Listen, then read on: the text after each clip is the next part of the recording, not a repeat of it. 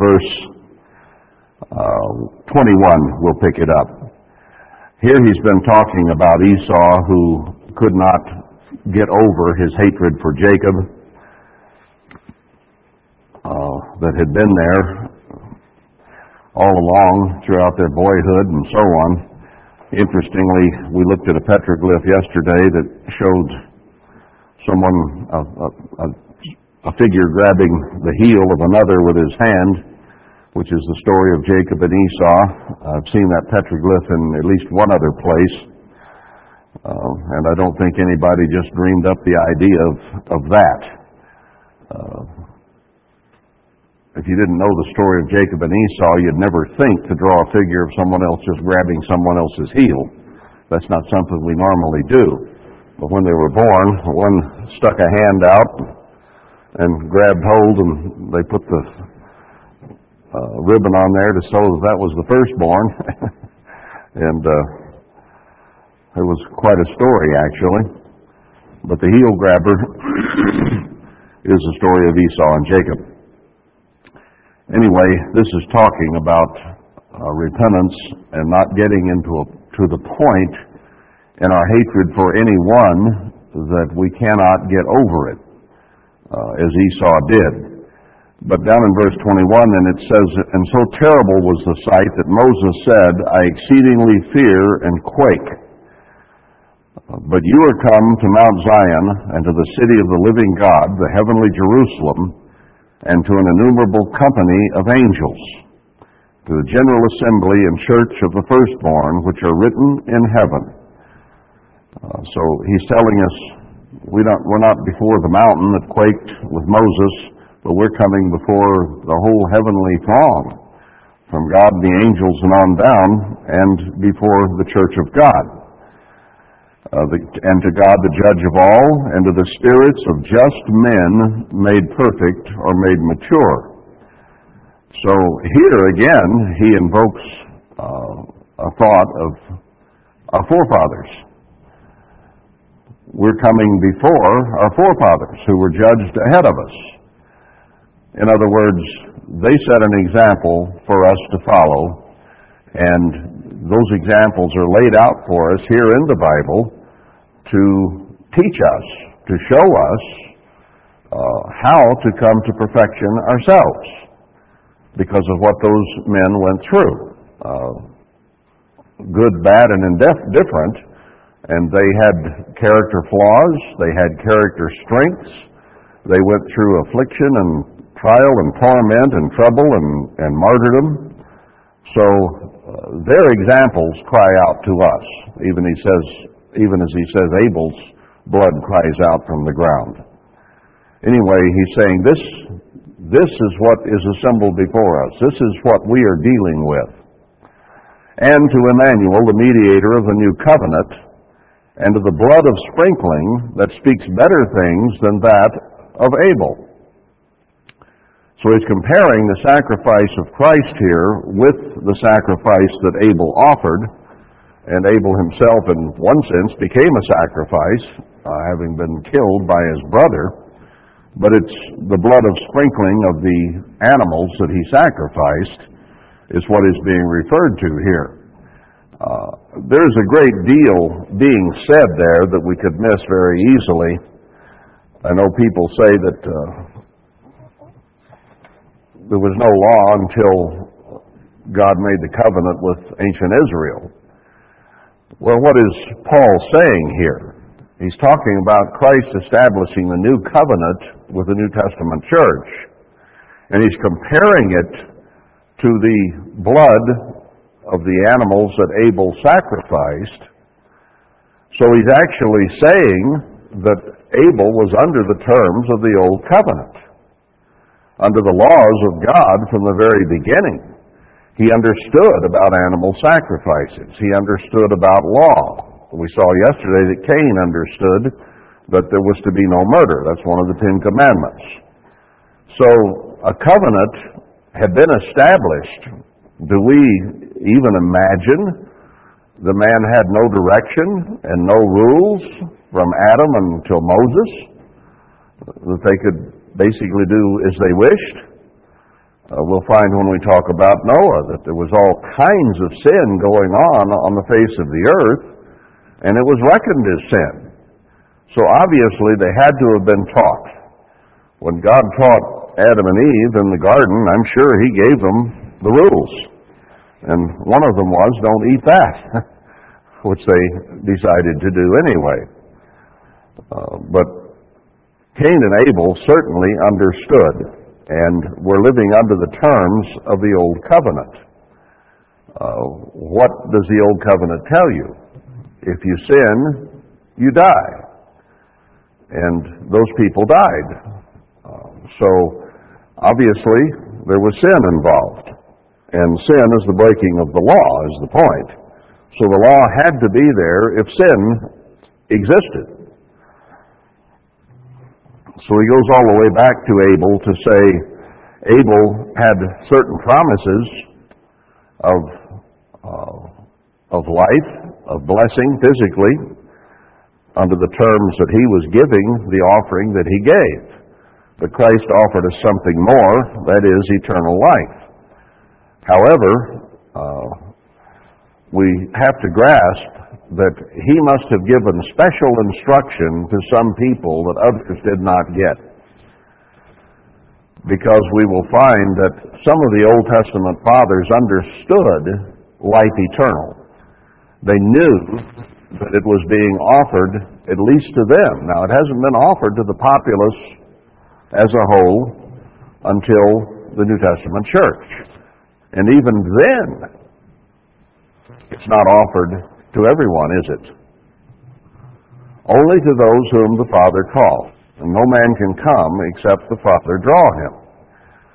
So even though the new covenant is there today, it has been made, it is a covenant that is made with individuals that God chooses to show His truth to. You cannot know the truth. You cannot understand the truth unless God opens your mind to get it. You can't be smart enough to understand it. There are a lot of very, very intelligent people who've, been, who've studied the Bible, some of them all their lives. They've written commentaries, some of them very astute people who don't have a clue what the Bible's talking about, don't have a clue the plan of salvation or man's purpose on earth, and they've read and studied and commented on the Bible all their lives. Some of those commentators wrote about the Old Testament, the New Testament. They got some of them commentaries, several volumes, big, thick, heavy books. And they don't have a clue. You read through their comments about this scripture or that scripture, they don't understand God. They don't understand His plan. There are people who have memorized the entire Bible and can quote it to you word for word all the way through and don't understand a word of what it's talking about. And here are a bunch of dummies sitting here today, and we understand. Isn't that incredible? God chooses us individually to work with today. Protestants think the new covenant's there for everybody. No, it's not. It's only offered on a person by person basis. The world is not offered the new covenant. They're still under the terms of the old, made with Moses in the desert. But God made covenants and talked things over and offered salvation to a few in the Old Testament. Now, Paul uh, names a lot of those in Hebrews 11. And as we go through some of the lives of these men, we will, ha- we will see that they understood the resurrection, that they understood life eternal. So he was very, very selective in the Old Testament and only offered it to a few who were truly seeking to follow him. Now, in the New Testament, he hasn't necessarily offered it to people who were truly seeking Him. Uh, like Paul, who was not truly seeking Christ or God, uh, who was struck down on the road to Damascus, and it says, You will learn. Uh, so sometimes the calling comes regardless. On the other hand, he does tell us, seek and you will find. So there is an option there if a person shows that they truly would want to find God and obey him and follow him, that God may indeed say, there's one I think I'll go ahead and call because they truly seem to have a heart and mind of wanting to know about me and serve me. So he's called some of them, and people came across the plain truth, blowing across the desert, or, you know, things of that nature. Somebody just said, listen to this broadcast. They hadn't a clue, but it caught their attention. So it was God who was doing the calling and even instigating the uh, connection. And in some cases, though, uh, where they were seeking, he said, okay, I'll call them uh, on that merit.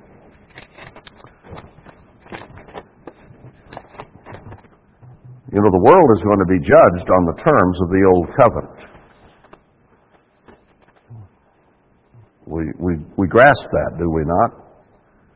Uh, that covenant was made, and the new covenant has not been offered to everybody by any means, only those whom God has called. So God is going to give us the tribulation, the seven last plagues, and He can't be judging this nation on the terms of the new covenant, can He?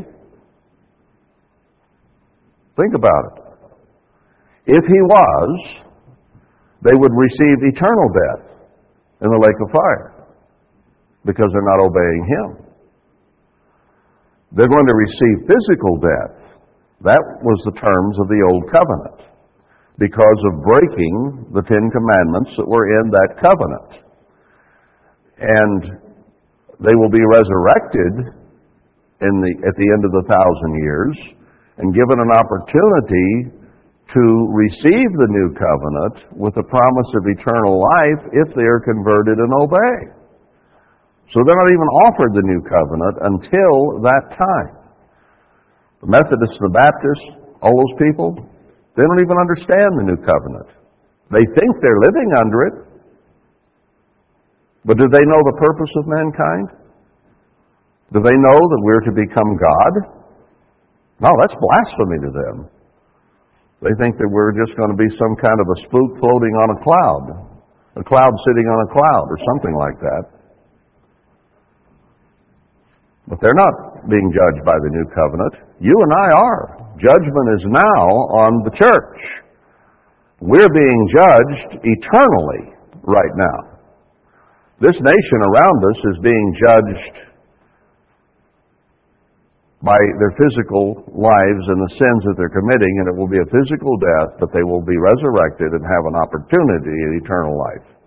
That's when they're offered the new covenant, but not now. We have been selected. I think we need to truly grasp that.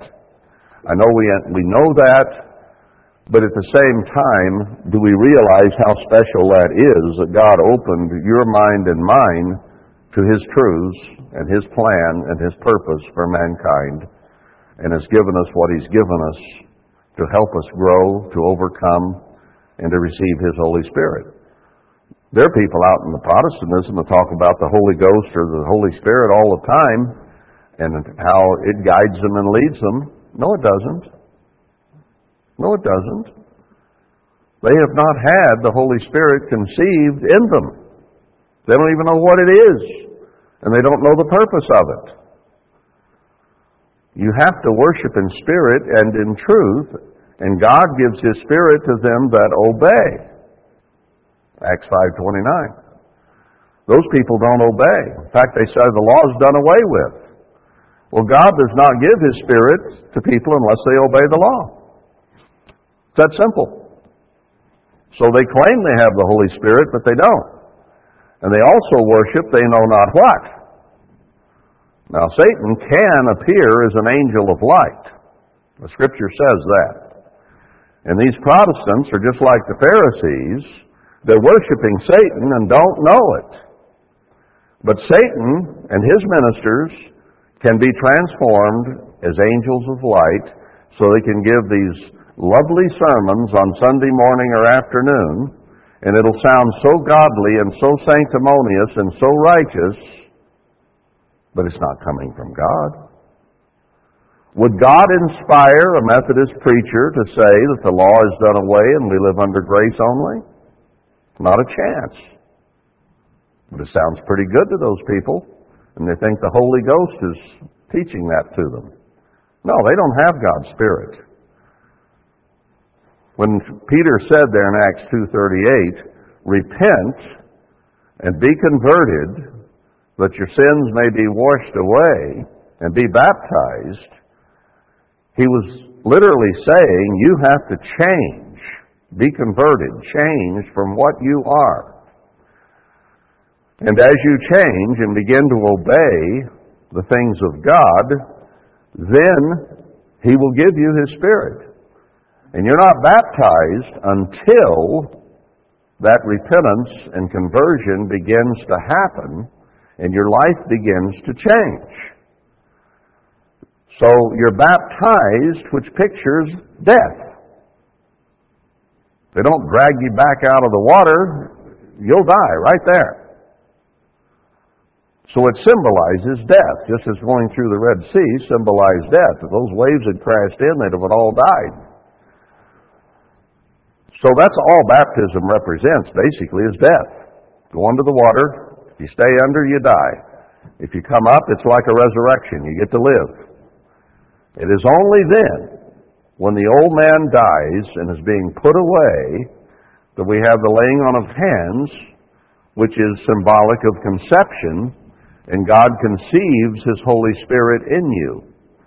Then you grow over a period of time until you're mature enough spiritually to be in His kingdom. Do you know a Protestant understands that process? Nope, you don't. They may get bits and pieces and smatterings of it, but they don't understand what it's all about. And once you put your hand to the plow, you can't turn back. You've got to keep going. You have to grow, just like a baby in the mother's womb. You've got to grow until you can be mature enough to be born into the kingdom. They think they're already done born again. No, they're not.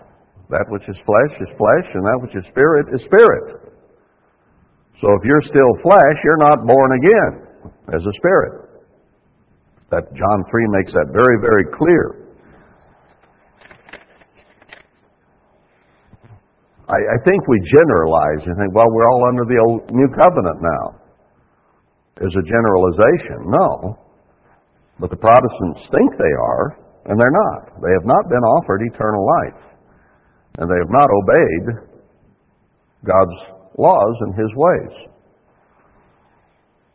So this is a pretty special calling here. And it offers something beyond what Abel was doing by sprinkling the blood of animals. We have the sprinkling of the blood of Christ, and it only applies to us if we repent of our sins. And the world does not even recognize sin. They don't know what it is, the Christian world. They think they must think it's a bad thought or something, but they don't recognize it as the transgression of the law because they believe the law is done away with. So they don't even understand what sin is. How do you repent of what you don't know? It's only when you began to learn the truth that God considered giving you His Spirit. So there are only a few thousand people on earth who have the Spirit of God. The rest, the rest are laboring under the, the uh, deception that they have the Spirit of God when it's actually the Spirit of Satan. Did the Pharisees think they were worshiping Satan? No. They thought they were worshiping the God of Abraham, their father. And that's why Christ said, You don't know what you worship. You are sons of your father, the devil. Now, that thought had never crossed their mind. We have people in our society today who are devil worshippers, don't we? And admit it as such. But we have an awful lot of people that think they're worshiping Jesus, and it's the wrong Jesus. It's a false Christ. Satan. Those are hard words to swallow if you're a Methodist or a Baptist or Presbyterian, but that's the actual bottom line truth. And Protestants don't like it when I say that. But then the Pharisees didn't like it when Christ told them they were worshiping the devil. I mean, in that sense, innocently, they don't know that. But that's what it amounts to. So we have to change gods. If we've been a Protestant, we have to change gods from one that does not believe the truth and is against God and uses the name of Jesus but don't do the things he did or follow the things he did or walk as he walked. I don't know whether we thought about it in that sense or not. We thought, well, I, I know about God and now I'll follow and worship God. We don't realize we were actually giving up an idol of Satan worship and worshiping the true God. But that's what we did when we left the Protestants and began to learn the truth. And only as we obeyed then, or were willing to obey, did God give us His Spirit that we might understand and grow in obedience to please Him. So when he, when he says this here in verse 24, he's saying a mouthful. We've been given an awful lot more than Abel had. So let's move on then from that to um, Genesis 5. Let's talk about Enoch a little bit. Uh, there's not an awful lot said about Enoch, but Paul did say he's going to be in the first resurrection. So he is an important individual because not too many were called out of the Old Testament, and certainly not very many pre-flood. Uh, that that list is all on one hand. Not much. Anyway, people were living a long time back then, over 900 years, and uh, here in Genesis 5, uh, we have Jared. He lived 162 years and begat Enoch in verse 18 of chapter 5. Uh, people had children when they were four, five, six, seven hundred years of age back then. Uh, things were different. Uh, and Jared lived after begat Enoch 800 years and begat sons and daughters, and he lived 962 years and died. Now Enoch lived 65 years and begat Methuselah. And Enoch walked with God after he begat Methuselah 300 years and begat sons and daughters. And all the days of Enoch were 365 years, and Enoch walked with God, and he was not, for God took him. There's been an awful lot said about this. Uh, of course, the Protestants think that God took Enoch to heaven, uh, and we know that's not true because Acts tells us that no man is ascended except he which came down, which is Christ.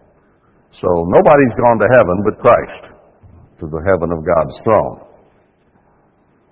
Now, the heaven where the birds fly, uh, bird, people go. And you've been there in airplanes and so on. Uh, and we have examples in the Bible, such as Elijah, where God lifted Elijah up and took him somewhere else.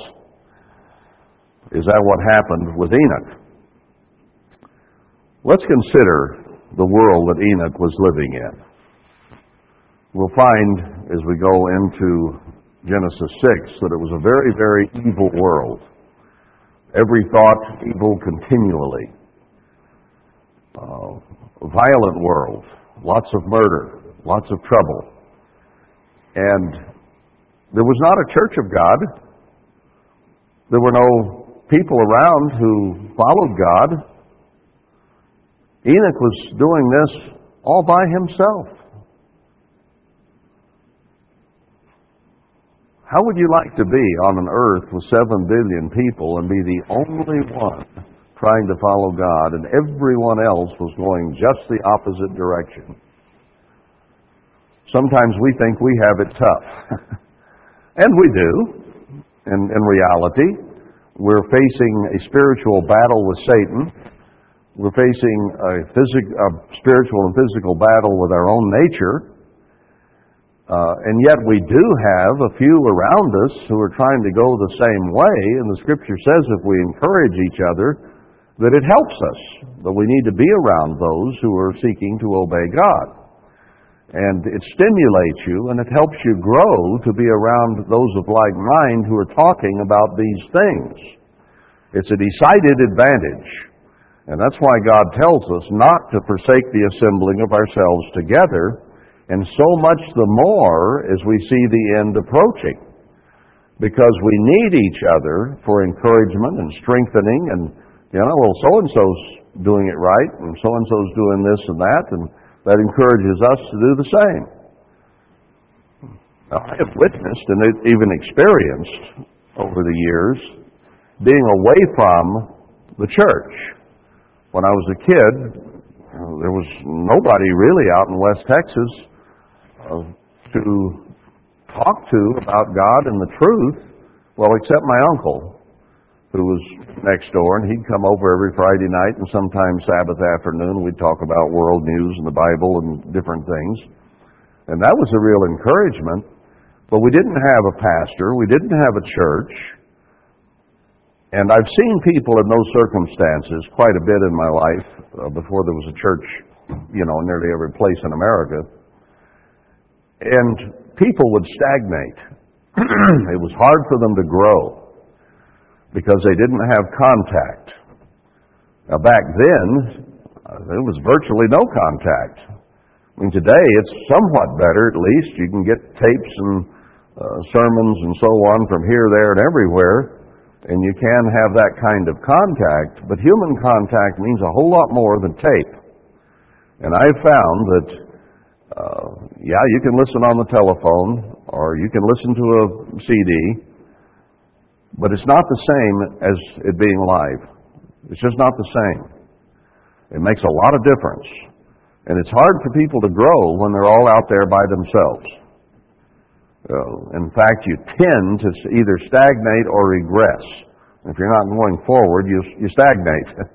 like water that doesn't move, it just stagnates. So that stimulation is important, and that's why Paul said it there in Hebrews. Don't forsake the assembling of yourselves together. And he says, as it gets closer, you're going to need it even more. Well, why? There's more sin around, there's more decadence around. Uh, you see and hear sin more than you used to because it's on every screen there is. and you're around it more. You're bombarded with it. It's at the basis of most entertainment is sin of some kind. Uh, whether it's violence or sexual sin or, or you name it. Uh, it's put before you. And it's if you imbibe of it, it, it will take away from your obedience to God and your attitude. So we're in a world that is very, very difficult, and we need each other. We're, we're not islands to ourselves. but here was Enoch, who was in that kind of violent world, the kind of world that we're coming to today, and uh, he was going it alone. And yet he walked with God. It doesn't say much about him or give examples about his life, but he was a righteous man and he walked with God. Now, God must have let him know what walking with God is all about. If you haven't been instructed, if you don't know God, you don't walk with God. Right? So either Christ had been visiting with uh, him and taught him personally because who else would? There was no one around to teach him the truth. The world was not serving God, it wasn't following God, didn't know God, didn't know much about God anymore. So there was a very close relationship there. Enoch had to have known the laws of God. He had to have known God's purposes. Uh, we'll see in a moment a quote about Enoch that proves he knew the plan of salvation and about the resurrection. Even back before the flood and before Abraham and before Moses. He understood the plan of God. now there's a question what happened to him. It says all the days of Noah of uh, of uh, Enoch were 365 years. Now, does that mean that when God took him somewhere else, maybe away from the violence in the society and the anger that was around, uh, did he die at that point? Well, why take him away? It says in the New Testament, translated him. you look that up in the Greek, and it, it doesn't mean he changed him into a spirit being and took him to heaven. It means he moved him or took him away, translated. What do you do when you translate from one language to another? Same word, same meaning, just different sounds. Translated means moved from this language to that language. And you, if you know that, those languages, you know the same things being said, just sounds different. So he was moved or translated uh, from where he was to somewhere else. Now it doesn't say where, it doesn't say what happened. But maybe for the record here, it just says that's as long as he lived because he disappeared. God took him away. He probably didn't make a great big announcement, I'm going to be taking Enoch away. Uh, he just disappeared. And people were being killed all the time in that society anyway. Uh, I imagine a lot of bodies disappeared. Who knows what happened to Enoch? He just, he was gone. Uh, maybe God took him somewhere else, like he did Elijah, and possibly he wrote the book of Enoch uh, after that. I don't know that. The scholars argue uh, when the book of Enoch was written and uh, actually who wrote it.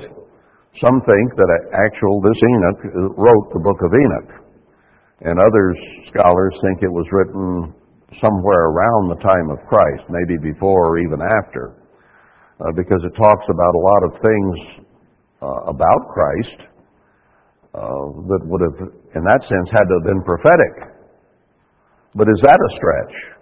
Isaiah, Jeremiah, all those prophets wrote about Christ. David did in the Psalms uh, hundreds and hundreds of years before Christ was born. Those prophecies were written. So God is able to transmit knowledge to people, whether through inspiration or direct talking, like He did with some of the uh, prophets. Uh, so they write it down. and it says that the prophets even wondered at times what they were writing about. Know, God said, write this. Okay, I'll write it. What does it mean? What's this talking about? They didn't know. They wrote things that they did not understand.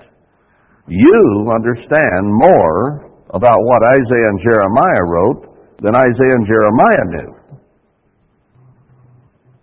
Because now we have many of the things they wrote that are history. And we have many prophetic things they wrote that are happening right now that they never saw. You think John really understood the book of Revelation when he wrote it? I don't think so.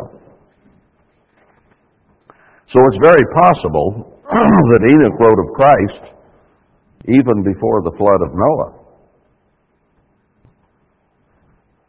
I don't know that, but I mean, nobody knows for sure. The scholars just speculate.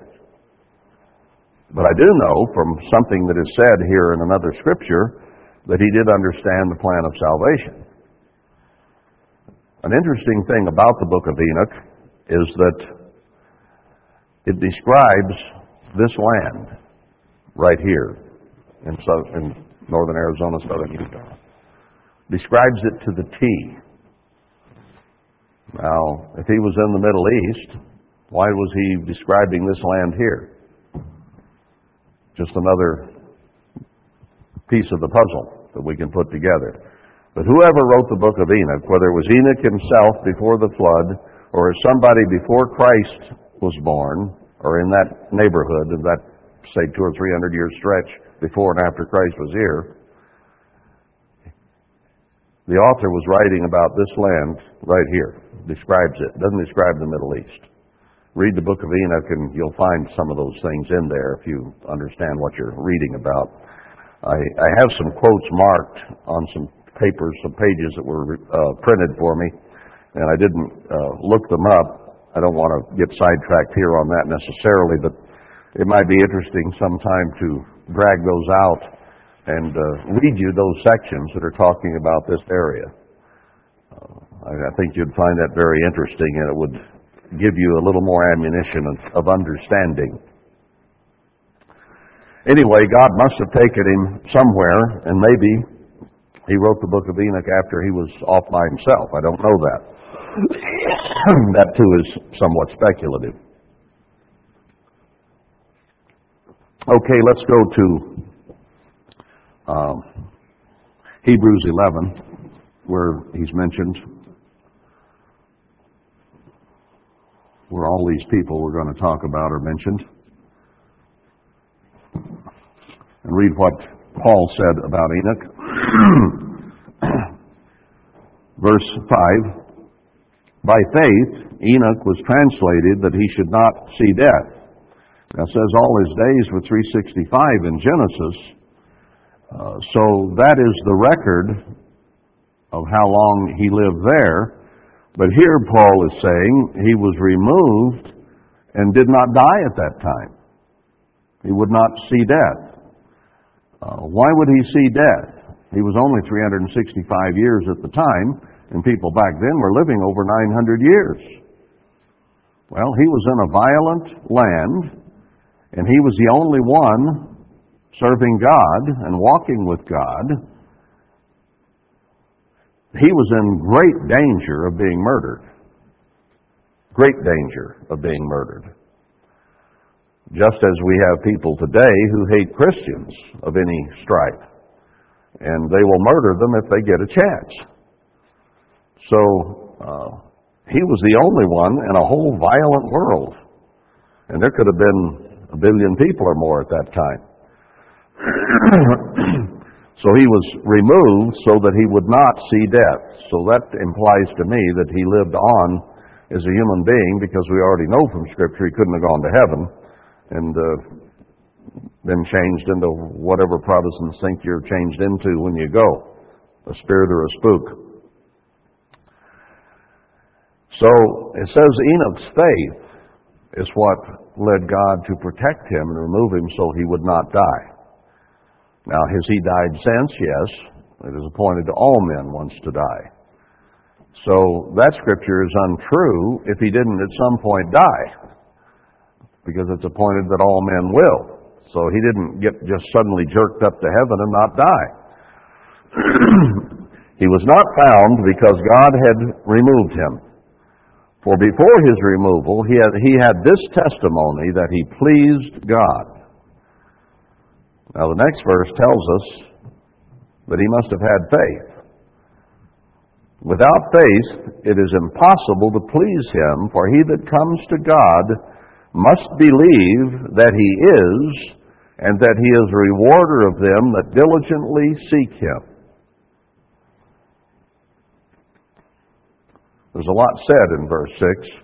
You've got to really believe there is a living God a being who has arms and legs and a face and a mind and thinks and acts in the universe. A lot of people don't think that God is really alive. They can't define that. They don't understand that. That He's a living being. You have to understand and grasp that. And also that being a living being who cares if you diligently seek Him and obey Him, He will reward you. That's important for each and every one of us to truly grasp, is that our work will not be in vain. If we truly seek God, we will be rewarded. We can have confidence and belief in that. Uh, again, as I said yesterday, it's not just a hope against hope or a wish or, well, that'd be nice. No, it's a real living thing. And you can count on it. God does not lie.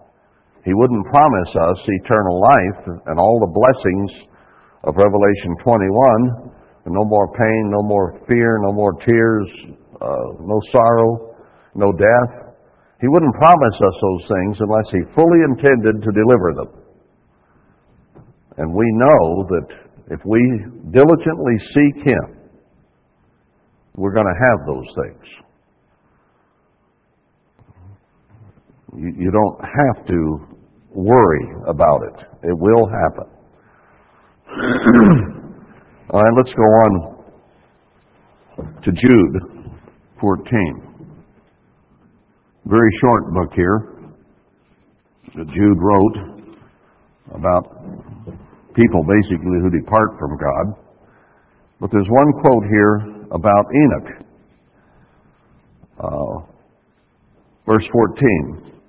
And Enoch also, the seventh from Adam, he was in the seventh generation after Adam, prophesied of these. Now, of who? These that Jude is talking about up here, who, uh, verse 8, likewise these filthy dreamers defile the flesh, despise dominion or authority, and speak evil of dignitaries or people in authority.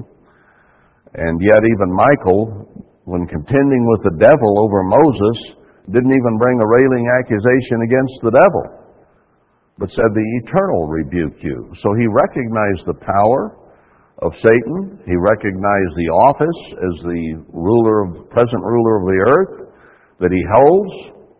And he didn't even rail against the devil himself. That's how much respect he had for the authority that God had conferred on Satan. But when God puts someone in an office, and gives them authority and power, we're not to speak against them. Even the devil himself. Have you ever gotten that out of that? And really thought it through? Satan had an office. He had been given rulership of the earth. He offered it to Christ if he would worship him. And he had the right to offer it, except it was an an offer that would not happen. In other words, he, he lied to him, but he was the ruler of the earth. He says, if you'll worship me, I'll make you the ruler of the earth. And then he would have still been in charge because he'd have put Christ under him. So he was offering something that he really wasn't offering. but he did hold that position. And Michael the archangel, one of the covering cherubs of God, recognized the authority that Satan had and would not rail against him or talk down about him, but said, The eternal rebuke you. I don't rebuke Satan. Do you? I ask God to do it. The eternal rebuke you, just like this. I don't have the power to rebuke Satan. He's a lot more powerful and stronger than I am. Why would he do what I say? But he's afraid of the name of Christ. So we can rebuke him in Christ's name, and he has to listen to that. But your name and mine? What, what was it, the, the, example there in the Gospels where uh, two went out and, and tried to cast Satan out, and he attacked them and ran them off, as I recall the story. And uh, said, You can't do this. He's more powerful than you are. You got to call on the name of God, on Christ who is more powerful than he is.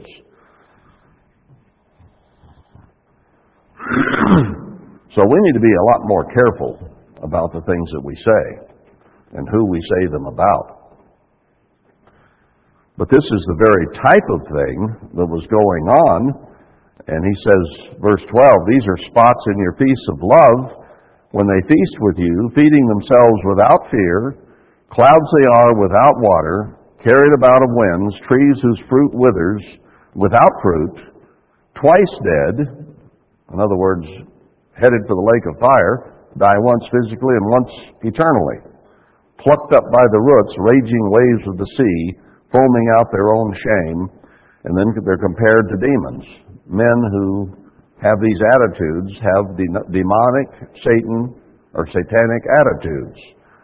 And it morphs into that here. To whom is reserved the blackness of darkness forever.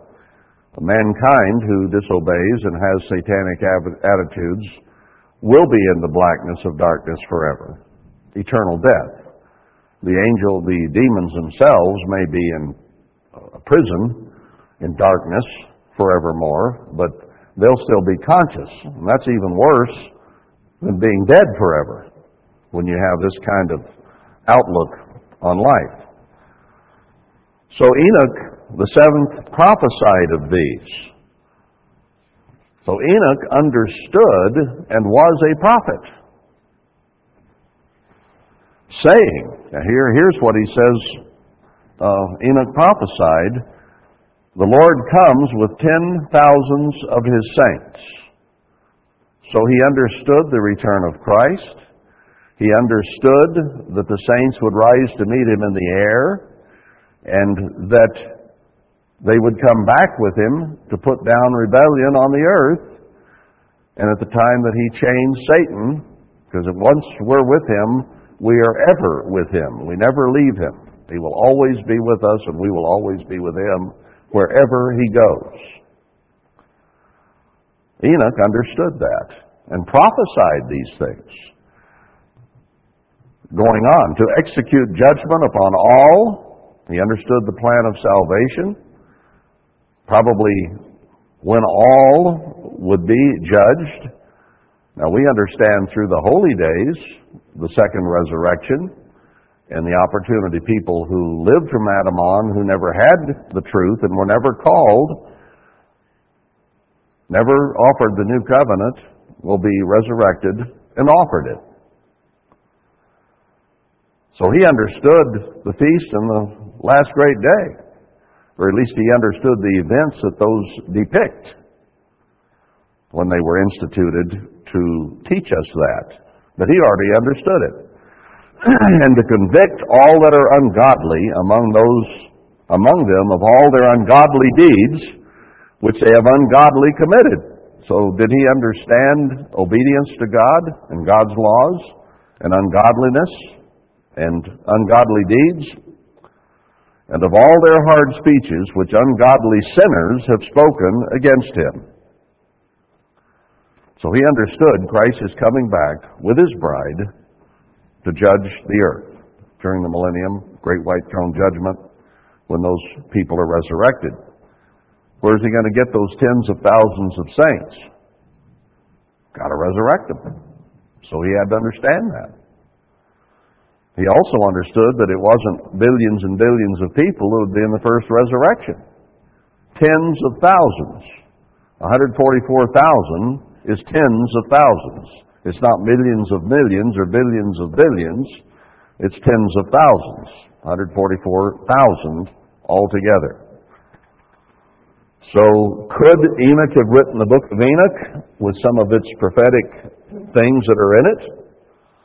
I think that's a distinct possibility that that book of Enoch may have been written by Enoch with instruction from God, and we see right here in Jude that he understood a great deal of the plan of God and was able to prophesy these things.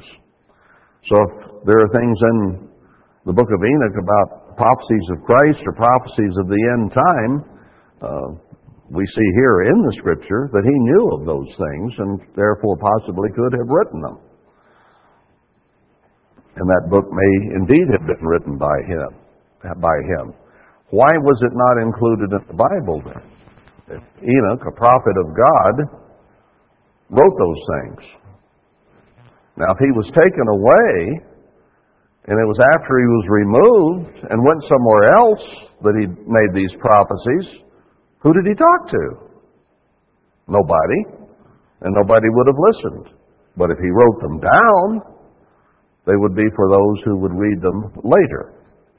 Now, there's some incredible things in the book of Enoch that sound almost bizarre and beyond belief, but then there are a lot of things in the Bible that are almost bizarre and beyond belief.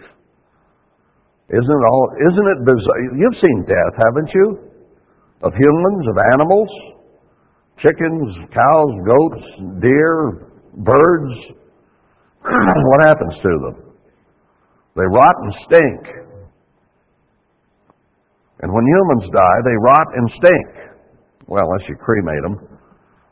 Then they rot quickly and stink quickly, and the smell goes up and dissipates in smoke. Still stunk. And they're reduced to dirt and ash real fast rather than deteriorating underground. But isn't it a pretty incredible thing to consider? When you've seen death, I've gone out and seen a cow that died and she's all bloated up that big around and, and is emitting smell and stink from every end. Terrible, terrible smells. And humans are the same way. Can you imagine that something that dead and that smelly and that rotted could come up out of the ground and live again? That's pretty incredible. Just one little example. Well, I say little, it's a pretty big example, but still in all. To realize that this book contains things like that, and then I read some things in the book of Enoch that seem, wow, how could that be? Well, how could a resurrection occur? But it can, and it will, and Christ has been resurrected to prove it. So we have that to look forward to. So, yes, it's very possible he wrote that, and maybe a reason it's not in the Bible is that it describes this area. And God didn't want mankind really to know about Zion and the Jerusalem that's been uh, desolate for many generations, even known about until now.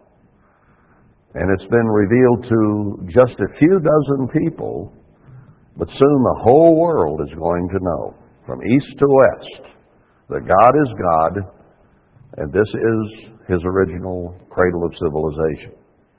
I believe that. And that's in the book of Enoch, describing this place. Maybe God didn't want that in the Bible, but He just sort of kept the book of Enoch aside. Book of Jasher the same way. There's some pretty incredible things in the book of Jasher which are kind of hard to grasp.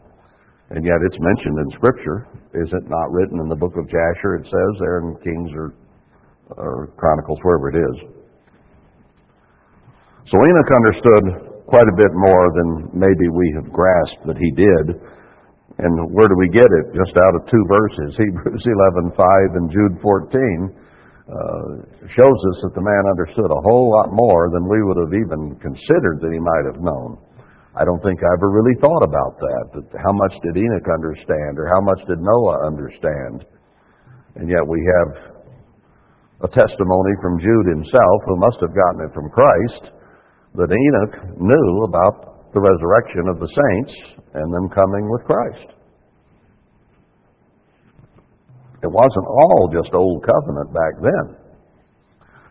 Enoch understood eternal life and the possibility of being given eternal life.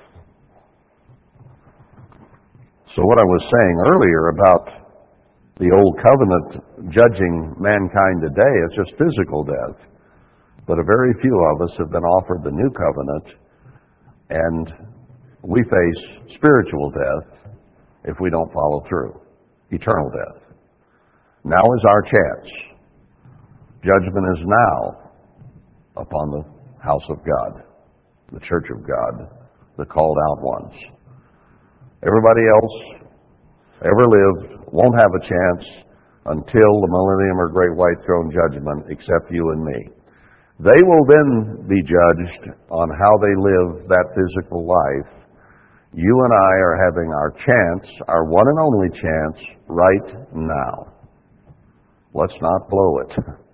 Let's be sure we make it. Let's be sure we seek God with all our heart, mind, body, and soul so that He will reward us since we diligently sought Him.